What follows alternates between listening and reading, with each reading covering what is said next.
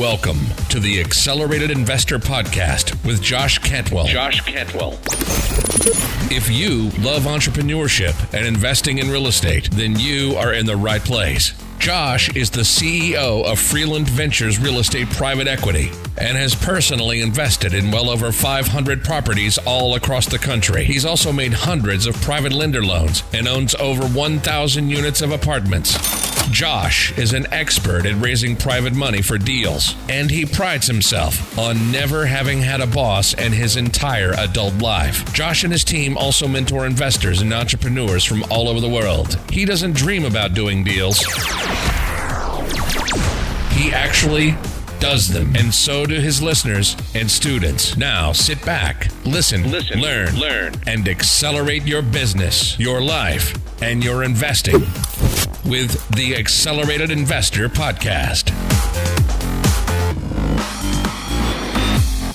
So hey, welcome back to the Accelerated Investor Podcast. I'm so excited that you're part of the family, that you're part of the community, and that you're uh, you're engaging with us today.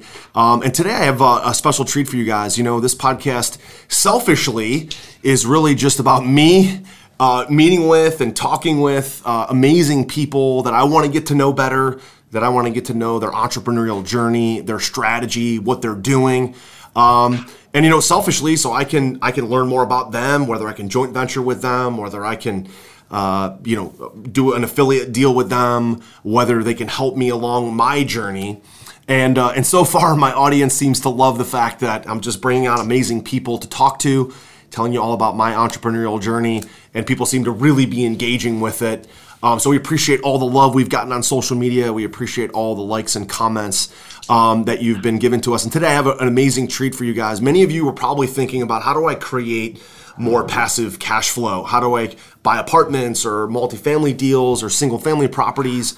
And just how do I, you know, transition from my current job into real estate and maybe do real estate as a side hustle, do real estate as a side gig until you make enough money from real estate that you can quit your day job. And that's the exact story, that's the exact path that my guests uh, have been on. So they're they're widely known throughout the social media world and through their websites as Jake and Gino. They're multifamily investors. They own over fourteen hundred units of apartments.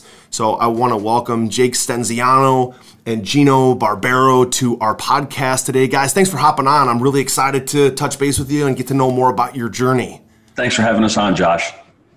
Absolutely. It's so, a pleasure to be here. You bet, Jake. Thanks a lot. Thanks a lot. I'm, I'm I'm really excited that you're both available today. I know it took us about a month and a half or two months just to get this scheduled up with your busy calendar. So, um, guys, I love to talk about the the real estate as a side hustle, right? And I understand both of you guys had other jobs. Gino uh, owned a restaurant. Jake was a drug sales rep, and you guys were doing those kind of things.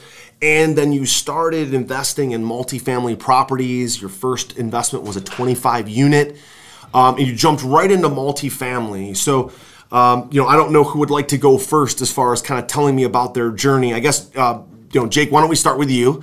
Um, just tell us a little bit about what you were doing, what your mindset was, what your thought process was when you were still had your day job and you started looking at real estate as a side hustle. Why did you pick multifamily and apartments? And what was it like when you were in that transition phase from doing your regular job and investing in real estate at the same time? This is Gino. I will answer that. I'll start off by answering that question. Um, okay. You know, I met Jake uh, working in the restaurant, and uh, it was really funny. Josh, we had spoken a little while ago, and you said you look like that pizza guy, right? You can't get away with it. So I like to start off by telling everybody life is not fair, okay? It's not fair because I've been surrounded by pizza and Italian food my whole life. I got to stay away from it. What's not fair about that? Everybody loves pizza and Italian food. You're obsessed. I can't eat it. I can't eat it. I'll weigh two hundred twenty pounds if I do. So can you imagine? My wife is an amazing cook. So I can't even eat the stuff, right? Been surrounded by it for twenty years plus. So what I wanted to do was I really didn't want another job. That's why I already, you know, had my mind set on multifamily. I had gotten into a mobile home park deal. It was terrible. I had gotten into a strip mall multi, multi uh, use property that was terrible. And I said to myself, I need to get educated. I mean, hold the brakes, pull the brakes, I want to get into multifamily. I want to start by scaling up. And my my idea, Josh, was just to buy, you know, a couple of units at a time, make a few hundred bucks in passive income. I've got six children. I need to feed them. I need to send them to college. That's what I wanted to do. I didn't want to fix and flip because I already had a job. Um, I didn't see that as my way out. Unfortunately, in my market of New York, it was hard for me to do that. So I needed to start investing out of market. So I went to Rochester, New York, and got a property property management company, um, let them do it for me. I couldn't scale up. I was buying little duplexes at a time. It didn't feel like I was you know, getting anywhere. I met Jake around two thousand nine, two thousand ten. He was doing catering out of my restaurant. So I said, Jake, when you move to Knoxville, because he was moving to Knoxville, I said, give me a call. Let's look at some deals down there. Let's see what's going on. And this was in two thousand eleven when the economy was stagnant. There were no jobs. Rents were low. There was not much interest. There was not much money flowing to multifamily. Everything was flowing, seemed like, to the stock market, to commodities. It wasn't coming into multifamily, and everything was depressed. So when he got down there, we started looking. It took us about eighteen months to find our first deal. It doesn't happen overnight. You got Stenziano and Barbaro in, in East Tennessee. You know, y'all ain't doing business down here. That's what I'm saying. Life is not fair. I hope everyone understands that. It's not fair. Um, the only time you'll understand that it becomes fair or equitable is when you take responsibility for your situation.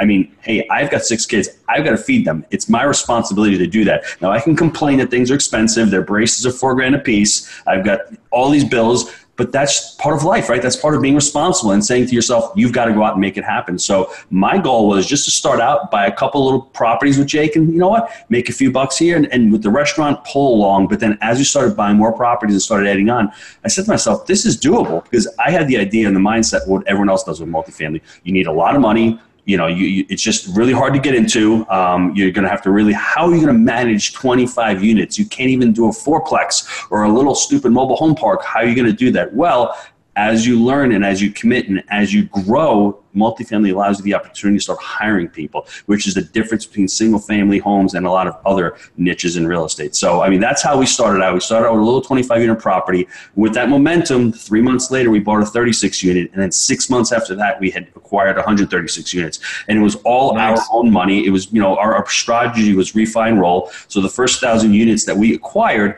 was all our own money. We were able to refinance up till now in the last five years, nine and a half million dollars of proceeds.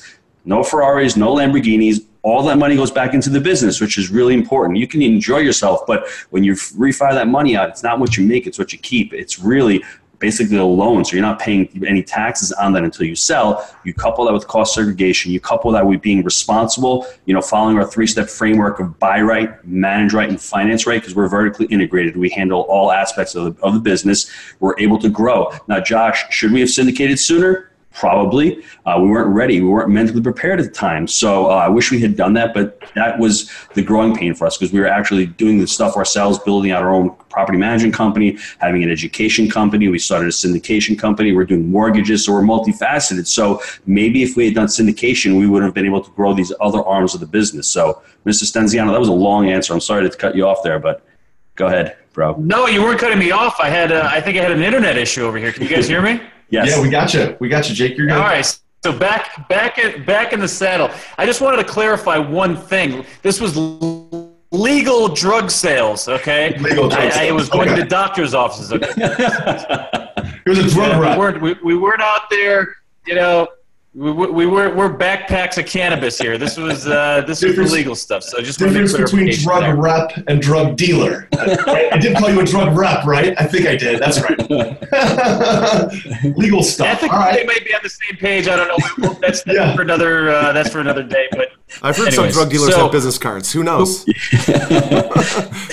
That's right. I, I think the, the big thing for me here is that Gino touched on a lot is the mindset. Uh, many people look at multifamily as a pie in the sky. They look at investing in real estate as something they want to do, but they'll quit very early on. It took Gino and I almost two years to get our first deal. And I still think to this day, the best thing that either of us did was we stayed pesky, we stayed hungry, and we stayed engaged. If you don't stay in the game, it will happen eventually, getting your first deal, whether it's a twenty-five unit or a two hundred fifty unit. We've, we've done, you know, like I said, we've done a twenty-five, we've, we've done a three hundred unit. So it's just hanging in there and, and being pesky enough and believing, continuing to educate yourself and take action day in and day out, making the calls, making the broker relationships, and staying in there with that long view is, bar none, the best thing that we've done. That's fantastic. So, um, so you guys connected through the, just the relationship at the restaurant. So help me understand, like, one of the things I'm curious about in your relationship, your partnership. I've had many partnerships, and I've studied very successful businesses, very, you know, big Fortune five hundred businesses. A lot of them are partnerships, and a lot of times you find one guy sort of like the the the, the visionary, the guy that's out, he's casting vision, he's talking to audiences. Um, you know, you see it even with Fortune five hundred companies. A lot of times you have maybe the C E O that's out on like M S N or Fox News or C N N. He's out selling the company. But then you got another guy who's in the back of the house, essentially running a lot of the day-to-day operation. That's how my private equity fund works today. I'm out doing podcasts and having fun and making relationships. And my partner, Glenn Lytle, is kind of taking care of the back of the house. So I'm curious, how does the relationship work with you guys? Does one of you guys try to find deals? One of you guys focus on management? How does it work just with your uh, structure in your business? So when we first started out, uh, Jake was self-managing the properties. So uh, we we fell into property management by default. So managing the properties, it was able it was able for him to retire from his job or fire his boss at a Taco Bell a lot sooner, right? About a year quicker, right?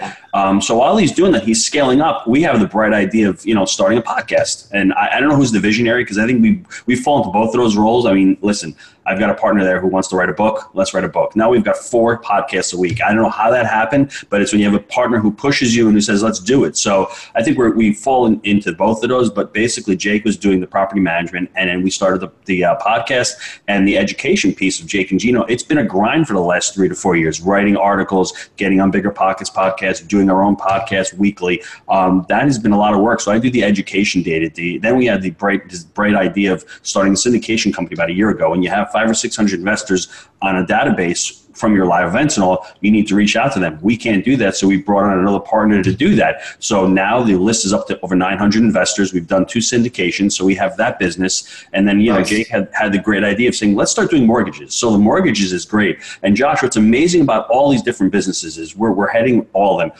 but they're also symbiotic, because our, our Jake and Gino students want to invest with us. They're learning the syndication process. What better way than become an L P investor on the deal? We hold monthly webinars with them. We're transparent. If students need education on a mortgage, they can go to our capital company. If they need uh, you know, education on how to structure loan syndication or how to send out emails, they go to our syndication company. The property management is doing day-to-day. We can teach our investors and students how to manage a property. So we started out really small. I mean, that's what the thing is. It's only been six years since we've been doing this. So really being focused on your main mission, that's what's great about multifamily. And you can do this in the residential space. You start out with a single twenty-five unit property and you start expanding, and you can start creating what we call these multi multiple layers or multiple streams of income. We call multifaceted and multifamily, where you're starting to grow, and now all of a sudden you can get into other facets where you have vendors helping you out, you have captive insurance if you want to get into it. There's so many different revenue sources in multifamily, but one thing that doesn't have to get lost upon people is it's a lot of hard work.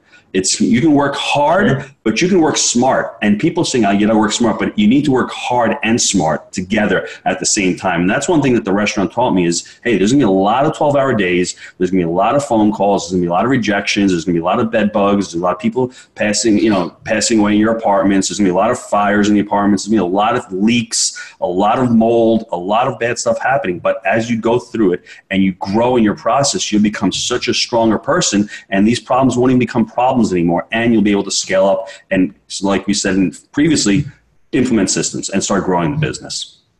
Yeah, just to touch on that a little bit too. I think in the beginning it, it came down to attitude and ethics. You know, the same way we basically hire on our core values is, you know, Gino and I have an extremely hard work ethic, both of us. We call it blue collar work ethic, and we we share a similar moral compass. So I think anytime someone's going into a partnership, make sure that you're aligned. Uh, and, and then to your point, you're saying, well, kind of focus on your strengths. Well, the interesting thing is, because we're so vertically integrated, Gino was touching about, he handles the back end of Jake and Gino on the education. I handle the back end of the property management. We have other partners that handle the syndication and, and the uh, the Rand Capital. So for us, we wear many hats. We will be the face of the business, but we also have our respective duties uh, day to day. And it's just, it's worked out for us like that. And Jake, don't forget the sniff test. We have the sniff test now that I've implemented. It's called the Gino sniff test. If we don't like you, we're not going to hire you, and we're not going to work with you. That's the bottom line. That's no, one if thing I- Gino likes you or not, I'm more open. Well, it, it's come down to it. That's what happened at my restaurant. That's one of the reasons why I left. I was working with people and hiring people that they performed. They were not bad people. I just didn't like them. There was something that was off with them. I didn't have a good relationship. I couldn't build rapport with them. And it just sucked. Core values, baby. Yeah, they suck the life out of you. They suck the energy out of you. So you just start not liking to go to work. And I don't want our company to be surrounded or have people like that. And I think our group of core people that we have right now are all amazing people. And I love to work with them because, listen, we're going to spend multiple hours a week coaching them, being on the call with them, being on the phone with them, having multiple problems coming up daily, having our daily huddles every morning. If I've got to see this person five times a week and I'm like, I don't want to see this person. How, how, do, you think that, how do you think that call is going, Jake? Bro, I'm so getting you a Gino sniff test shirt from now. You're going to have to wear There, I want one. Make sure you send me one. I want the Gino sniff test. Big nose on the front of my chest. Love that. In my company, we call that the no dipshit policy. So years ago, we started the no dipshit policy, which was, we, you know, whether it was an event we were doing, whether it was an attendee, whether it was an investor. I don't care how much money you have if you're going to invest with us. If you're a dipshit, if you don't pass that, I don't I don't care how much money you have. You're not going to invest with us. If you're an employee, life's too short, staff member, it's too – absolutely. I love that. That's great. That is excellent. Yeah, the sniff test, and then that could be the front of the shirt, and the no dipshit policy on the back. I like that. We got to have somebody make these T-shirts put, for put us. Put that in the handbook. Put that in the handbook. Absolutely. Um, so, guys, let's let's talk a little bit more about the the refi and roll journey, right? So, we, we guys covered it. You guys went up to a thousand units. Just tell me about some of the the successes along the way. Maybe certain buildings or certain properties or ways you acquired properties along the way, or maybe refinances that happened where you guys had big windfalls. Um, you know, tell me just about the journey, and then we'll talk a little bit more about your pivot from uh, refi and and roll to uh, syndication. So just tell us a little bit more about the you know that four or five year period where it was all you know buy, stabilize, refi, and roll. Tell me about that. What were some of the wins? What were some of the challenges? So, Josh, it's, that's a great question. What happened was we had started buying at a, at a relatively good part of the cycle, right? So we were able to refi and roll. Now, at different parts, you know, real estate is very local. Some areas might be more difficult to refi and roll. We've just bought a property in December that we're going to refi and roll because we bought it at such a great number. We've got another property we bought about a year and a half ago. That's going to be refi and roll also. But on our first deal, basic twenty-five unit property, we didn't know what the heck refi and roll was. We just coined the term. We're like, you know what? And I, I honestly, Jake was buying these properties just for yield, cash flow. And I had the bigger picture of Jake. We could pull our money out. We can put it. And he just like, I don't know what you're talking about. Let's just get this. Let's just get the income up and going.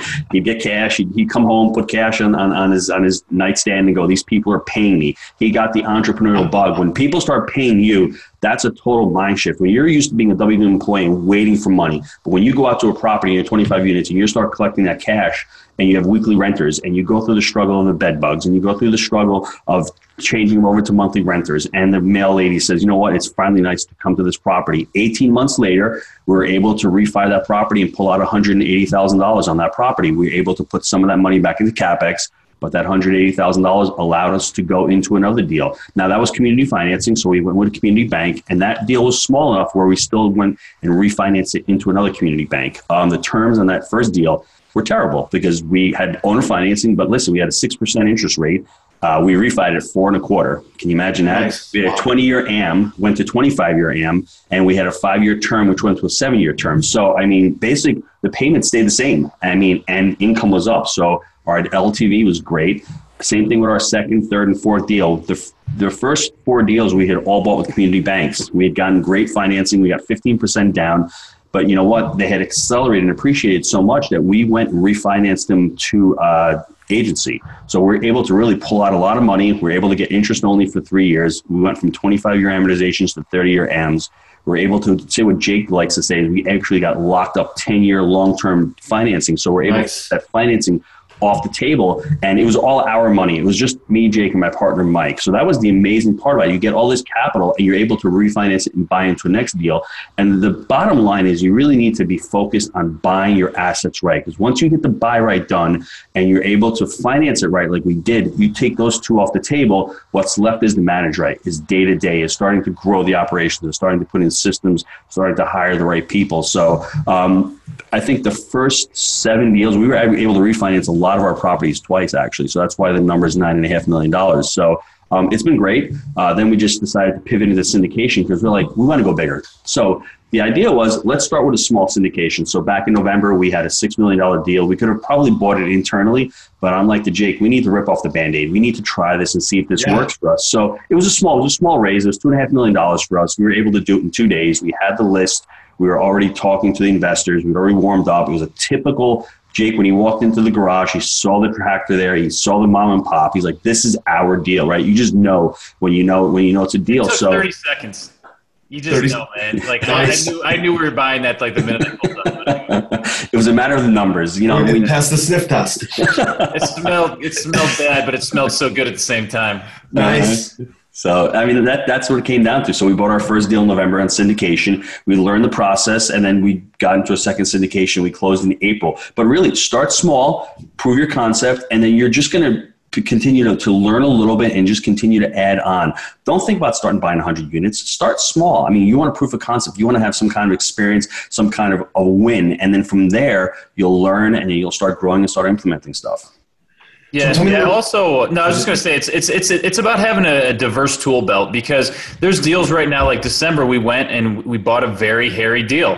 I didn't necessarily want to syndicate that deal. We have, you know, our entire renovation team on it right now. It's, it's leaking every day. You know, it's just a, a complete disaster. It's in a great area. It was just right into the ground, and we're, we bought it for probably twenty-six a door. The thing's probably going to be worth sixty a door at some point. Nice. That, you know, putting investor money at risk in that, I didn't necessarily feel comfortable with. Um, but, you know, there's deals that really make a lot of sense where we can get great I R Rs that are good, you know, syndication deals. So it just depends on what is the best way to take this deal down. So if we want to refi and roll, look, I love holding these deals long term. I look at these as generational wealth. We'll buy them, we'll sit on them, and let them cash flow forever. But there's also deals that fit the syndication model really well. So we didn't want to limit ourselves. Gino was talking about ripping the Band-Aid off. We were talking about doing a syndication for years. It's just, it was like, oh, we just kept buying it with our own cash, and we were enjoying doing that. But eventually we just broke down and said, we're either going to shit or get off the pot. So it's finally time to pull the trigger, and we did it. And, and now they're starting to come. We got a deal in the hopper right now. We're about to take our third one down. So it's it's been good, and I think it makes us more diverse, and, and it opens the doors up for more people, and we can serve more people as well. Yeah, when we were talking earlier today, I talked about the concept of, you know, if you if you really believe in something, your moral compass is right, it's aligned the right way, you really believe in what you're doing, and you feel like your offer or your opportunity can really impact and benefit other people. Uh, a friend of mine, his name was Francis Abolola, told me, we were talking about this concept, he said, you have a moral obligation to sell it to them. Because if it's going to help them to the point, if you don't offer it to them, if you don't offer them that opportunity, it's actually hurting their life. It's hurting their future. Um, and that really changed my mindset around around money and syndication. So, guys, you know, we're, we're not making making this audience an offer. Or, so I just want to make that quick disclosure. This isn't an offer. But tell me how you guys structure your deals when you do a syndication. Uh, like, are you guys paying certain pref returns? Are you guys giving up a certain percentage of the deal? Give me some insight into what your thoughts are around syndication. What works for you guys? Yeah, it's typically, it's a seventy thirty split, tip, uh, typically with a fifteen percent I R R. Um, you know, we're going in with these things from agency debt from day one. I, I think one nice. of the big things that, that we look for is that we talk about the buy right, manage right, and finance right strategy. We're, we're, I, I feel we're buying them right on the front end, and we're financing them with non-recourse uh, long-term fixed rate financing for the financing piece, and then manage them in-house to keep expenses down. Uh, we, again, we're vertically integrated, so we don't charge any, you know, construction management fees, and we don't, we charge a very reasonable Uh, asset management fee and, and a very reasonable property management fee. And this allows us to really get those expenses down and, and drive as much N O I value out of the properties as possible.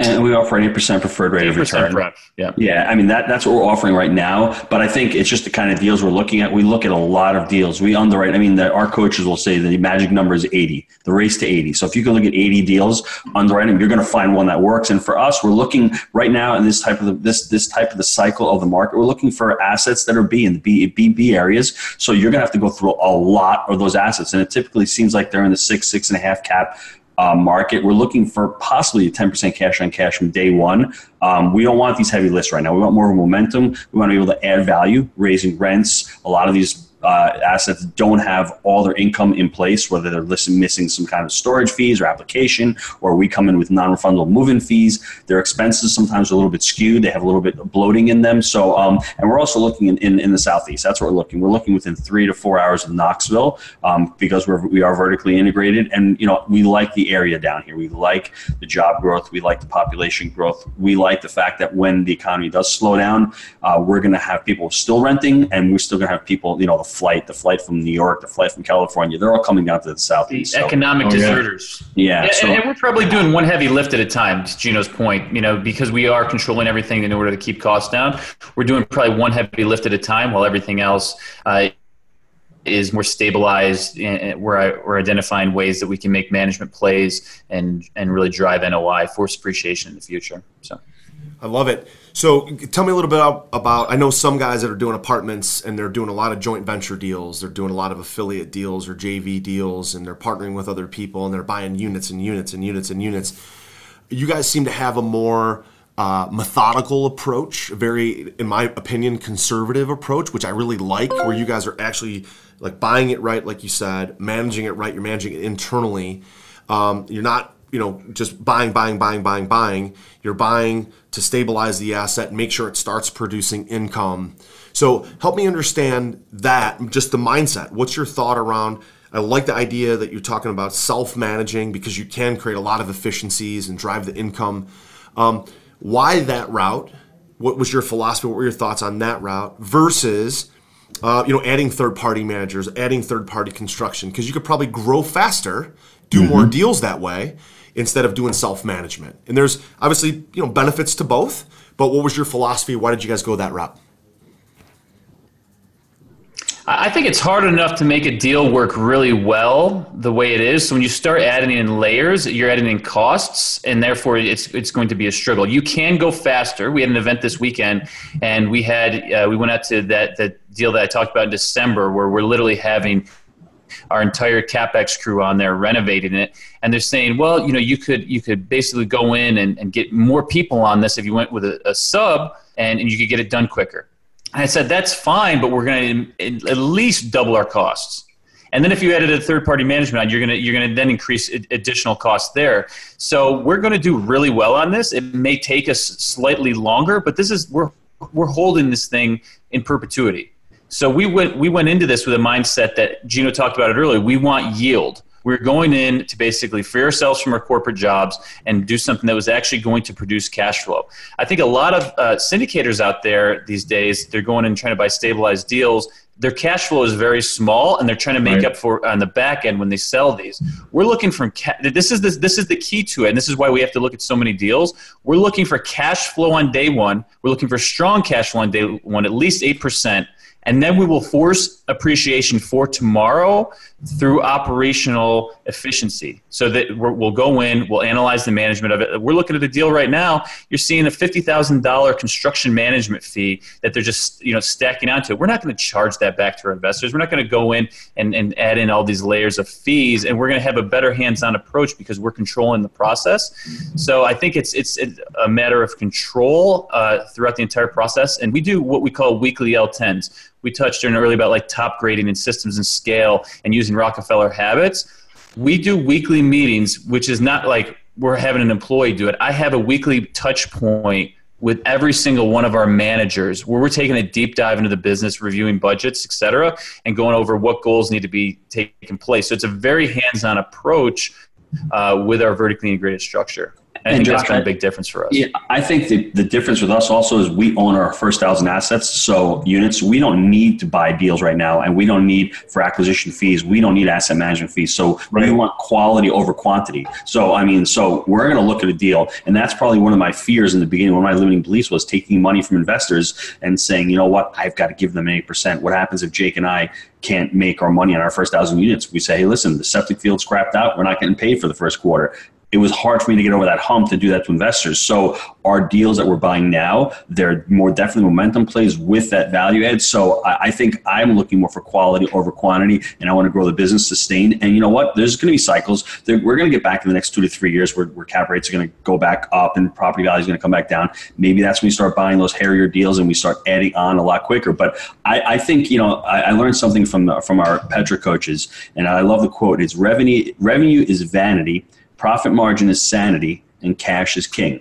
It doesn't matter how much we're grossing. It nice. matters how much we're actually keeping. So um, we got to look at our profit margins. We got to look at our cash. I don't care how much revenue we're collecting monthly. That's not the bottom line for us. We have to really maintain our expenses, and we have to look go look what's going on with the cash. And I think uh, the systematic approach of trying to grow, you know, from six hundred fifty units to one thousand units was a really big leap for us. We needed to get a regional manager. We needed to get property management software. It was a lot of learning pains for us. So we're at fifteen hundred now. So from fifteen hundred to three thousand is going to be another leap for us. So I'd rather do it slow, systematic, and buy right assets. Because once you buy wrong, you know, no deal is better than a bad deal. So I always told Jake, let's not buy these bad deals because we're going to be stuck with them long term. They're going to drag yeah. down the portfolio. So listen, we need to really vet all these deals out and make sure that they make sense. That's fantastic, guys. So the the buy right, manage right, finance right strategy. I know we've talked a lot about that already over the last uh, twenty to thirty minutes, but are there any additional things that you'd like to manage or, or mention to our audience about the buy right technique? Is there anything that we, I know we've talked about certain deals and certain things already, but is there anything else that you teach your audience, your students, that you'd like to, to kind of pass along to our audience about specifics that you teach your audience about buy right? Yeah, it, it comes down to parameters. And and so I think it, what you really need to do is look at what parameters do you want to hit, and then be disciplined enough to walk away from a deal. So if you if you're going in and saying I'm not gonna if I'm gonna buy something that's stable, I'm not gonna buy anything less than a seven cap, or I'm not gonna buy anything less than a six and a half cap. Make sure though you're going in and you understand the numbers, because what you can do is like we're We're going through a deal right now. Income looks good, but we understand based on the budget, because we've done this enough, that there's things missing from that budget. So we're underwriting to our own budget. So make sure that you're doing the work on the front end, do a budget, trust but verify, and then derive a cap rate that you feel comfortable with, that you know you can make money on. So I think the thing is with any of these, it's having parameters in place. This is the cap rate I'm willing to buy on. This is the cash and cash I'm willing to buy on. This is the debt service coverage ratio that I'm willing to buy on, and don't waver from those. So I think on, on the buy side, that's very important. On the financing side, you know, if, you, if you're going to go in and you're going to have to do something through a bridge loan or a community bank, that's fine. But I think one of the biggest risks, especially right now, is long-term interest rate risk. You've seen fluctuations in the ten-year, and you've seen rates, you know, come up and go down. If we want these things to be solid for the long haul, we need long-term fixed rate financing, and we want it to be non-recourse. You have to shed this stuff right off your pro- personal balance sheet if you're going to hold these for the long term.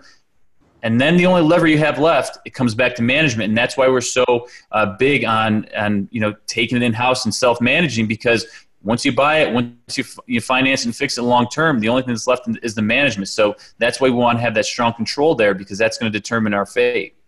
And Jake, just a couple things to add on to that. I think for any new investor or any investor out there, do yourself a favor when you first start out, before, even after you get educated, focus on one market. Don't focus on fifteen or sixteen markets. Yeah. Focus on that one market, really learn it really well. I know the east side of Cleveland is not the greatest. I'd rather focus on the west side. I mean, you know, per unit doors in the east side is great, but it's more Section eight. It's it's cap rates are higher. They might look more attractive, but learn the market. Learn whatever market you're in. Focus on it. Start going out there and meet property managers, start walking deals, property tours. The next thing I would tell everyone to do is to follow the market. Trying to, you're not buying A caps in Jacksonville anymore. I mean, when I moved down there, I wish two years ago I had followed the market and I had purchased, because now I'd be sitting pretty. And the same thing with Jake and myself. There was about an eighteen month period where we were stubborn. We were not following the market. We were used to buying A caps, and we're like, we're not buying this at a seven point four cap. What are you, crazy? I wish we had done it. And then what happened was we had Hurricane Irma here. I get in my car, I go back up to see Jake, I, I relocate for the week, and me and him look at a deal, and aid, I can't believe we didn't buy it.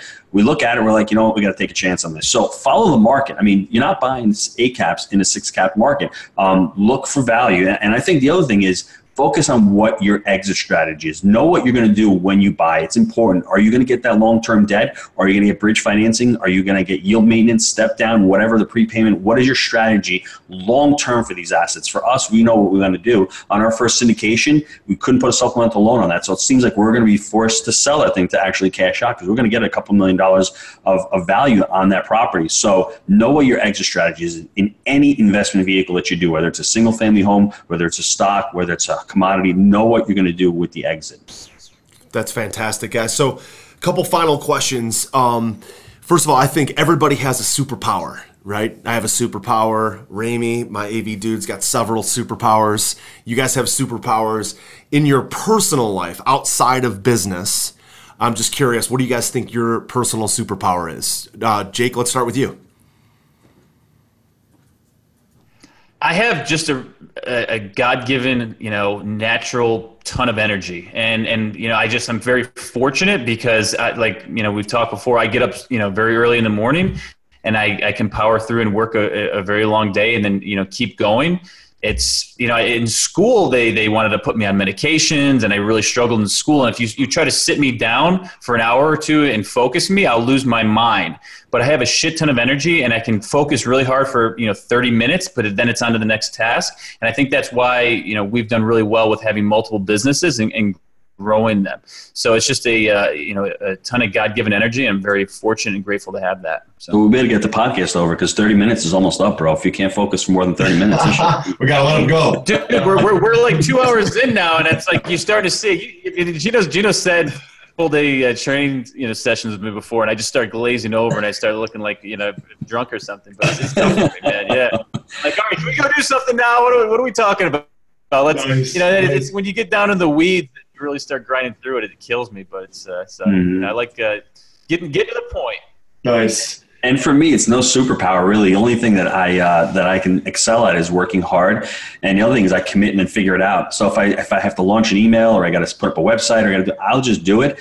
I'll probably make a ton of mistakes. I'll look like an like an ass, but it's okay. And our entire team is freaking out. They're like, Gino just sent another one. What is he doing? No. Yeah, and, and I've realized one thing. I mean, one of our coaches told me, don't think that everyone has it figured out because nobody's got it figured out and we're all winging it. It took me a long time to realize that, that we're all out there winging it. I mean, we started a podcast three years ago. I never even heard of a podcast before. I just got a mic and Jake. We figured it out. We launched it. We put it on iTunes. Don't even know how that happened. Still don't know how that happens, but just commit to something, really want it, really desire it, and then and then you'll figure it out because you're going to have a strong enough why. That's that's my only superpower that I have. We, we put it on the iTunes, whatever the hell that means. Put it on the iTunes. iTunes. Right? You know, literally, Gino had no idea what a what a podcast was. Into the yeah. interwebs. um, yep. Next question, guys. What, what do you? Who do you think your favorite or most impactful mentor that you ever had was? That's yeah, a tough I'll, one. I'll hit this one quick. Yeah, no, sorry, Gino. There's a little delay here. Uh, you know, the two the two people that I've really um, followed as like heroes, if you will, is probably Ayn Rand. I love the book Atlas Shrugged, and then also Ray Dalio, uh, Principles. I've I've gone through, you know, and both those books are like this. But what I will do is I will squat on a book on Audible, and I, I may hit it like three or four times, and it just it, it helps me, you know, kind of get insights into, you know, what these people have, you know, gone through, and I get the most value from that type of uh, mentorship personally. Nice. And I guess just for me, it was probably my dad, um, hard worker, immigrant, uh, came over here. He did a job he hated for so many years, sucked. He did it for his family. And it is what it is. You just got to grind. And, and unfortunately, things were different back then. So, you know, he didn't have the opportunity that we all have now. Because like I said, talked about it in the other show, it's about responsibility. I mean, we all have the choice to, you know, our fruits are in our roots, and, and we have to look around and we make decisions. Where I am today has been my decisions for the last forty-nine years of my life. And if we can understand that and, and, and take that hold, we can really become responsible. We can have a happy life. That's what it really comes down to, being having a happy life and being successful and giving back and contributing. That's what my, you know, that's what my dad taught me. Fantastic. So last question, um, if somebody's making the transition from maybe residential to multifamily, or they're going from small multifamily, let's say twenty-five units to one hundred, one fifty, two hundred units and up. Um, you guys have been through that whole uh, journey, but you guys, you guys skip the resi part. but went right into multifamily. So what what kind of advice would you pass along to somebody, or kind of pay it forward to someone who's making that journey now? You could look back, you know, five, six years ago and say, I was there. Here's what I would do different, or here's some advice I'd pass back to those folks. What would you guys say to that? I practice what I preach. Um, I would definitely find a coaching program, because that's what I did after I crapped out on my first two deals. People don't want to hear it. I spent tons of money. I went become certified professional life coach. I did a real estate coaching training. Um, Jake and I are doing Petra, scaling up right now. So it's constantly learning, because at different parts of your life, different things are going to resonate with you. Scaling up three years ago wasn't appropriate for us because we didn't need it three years ago. But now we need it because we have multiple businesses going on. We're trying to get one core value and one core theme. If you're starting out, don't be afraid to pay for your education, because first of all, you're going to get bought into it. And second of all, you're going to take action. And third of all, you're going to be accountable. Um, BiggerPockets is great. All these sites are great. The podcasts are great.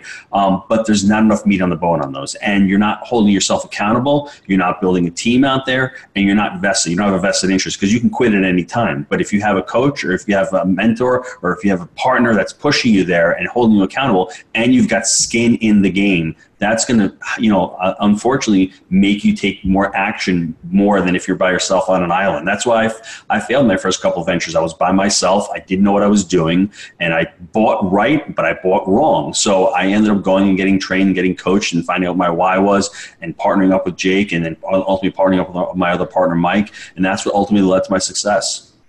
Fantastic. Jake, anything to add there?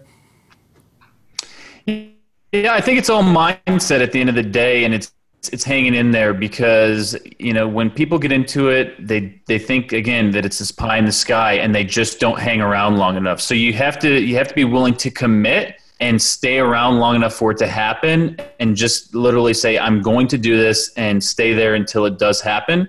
Uh, we you know we said it again: education times action equals results. Get yourself educated, take massive action, and the results will come over time, but you have to plant your flag, be committed, and, and not waver from that. And then once you get that deal, it's about systems and scale, and as Gino touched on before. That's great. Now, you guys have a fantastic website. You guys have a very, uh, you know, very active podcast. Highly recommend. You guys look it up and subscribe to their podcast, the Jake and Gino podcast, all about multifamily investing. Uh, you guys have amazing products and live events. Um, where, where, where can some people from my audience and my community, if they want to engage with you guys, where, where, where can they meet you guys? Where can they start? What kind of website? Where can they get some more information about you? So basically, just go to jake and gino dot com. Uh, we have four podcasts weekly. We have, a, I actually started a multifamily zone podcast with my wife, talking about spousal, you know, working with your spouse and, and incorporating your family into multifamily. We have the Jake and Gino uh, Wheel Our Profits podcast. We have a Movers and Shakers podcast, where we highlight a student who's done a deal.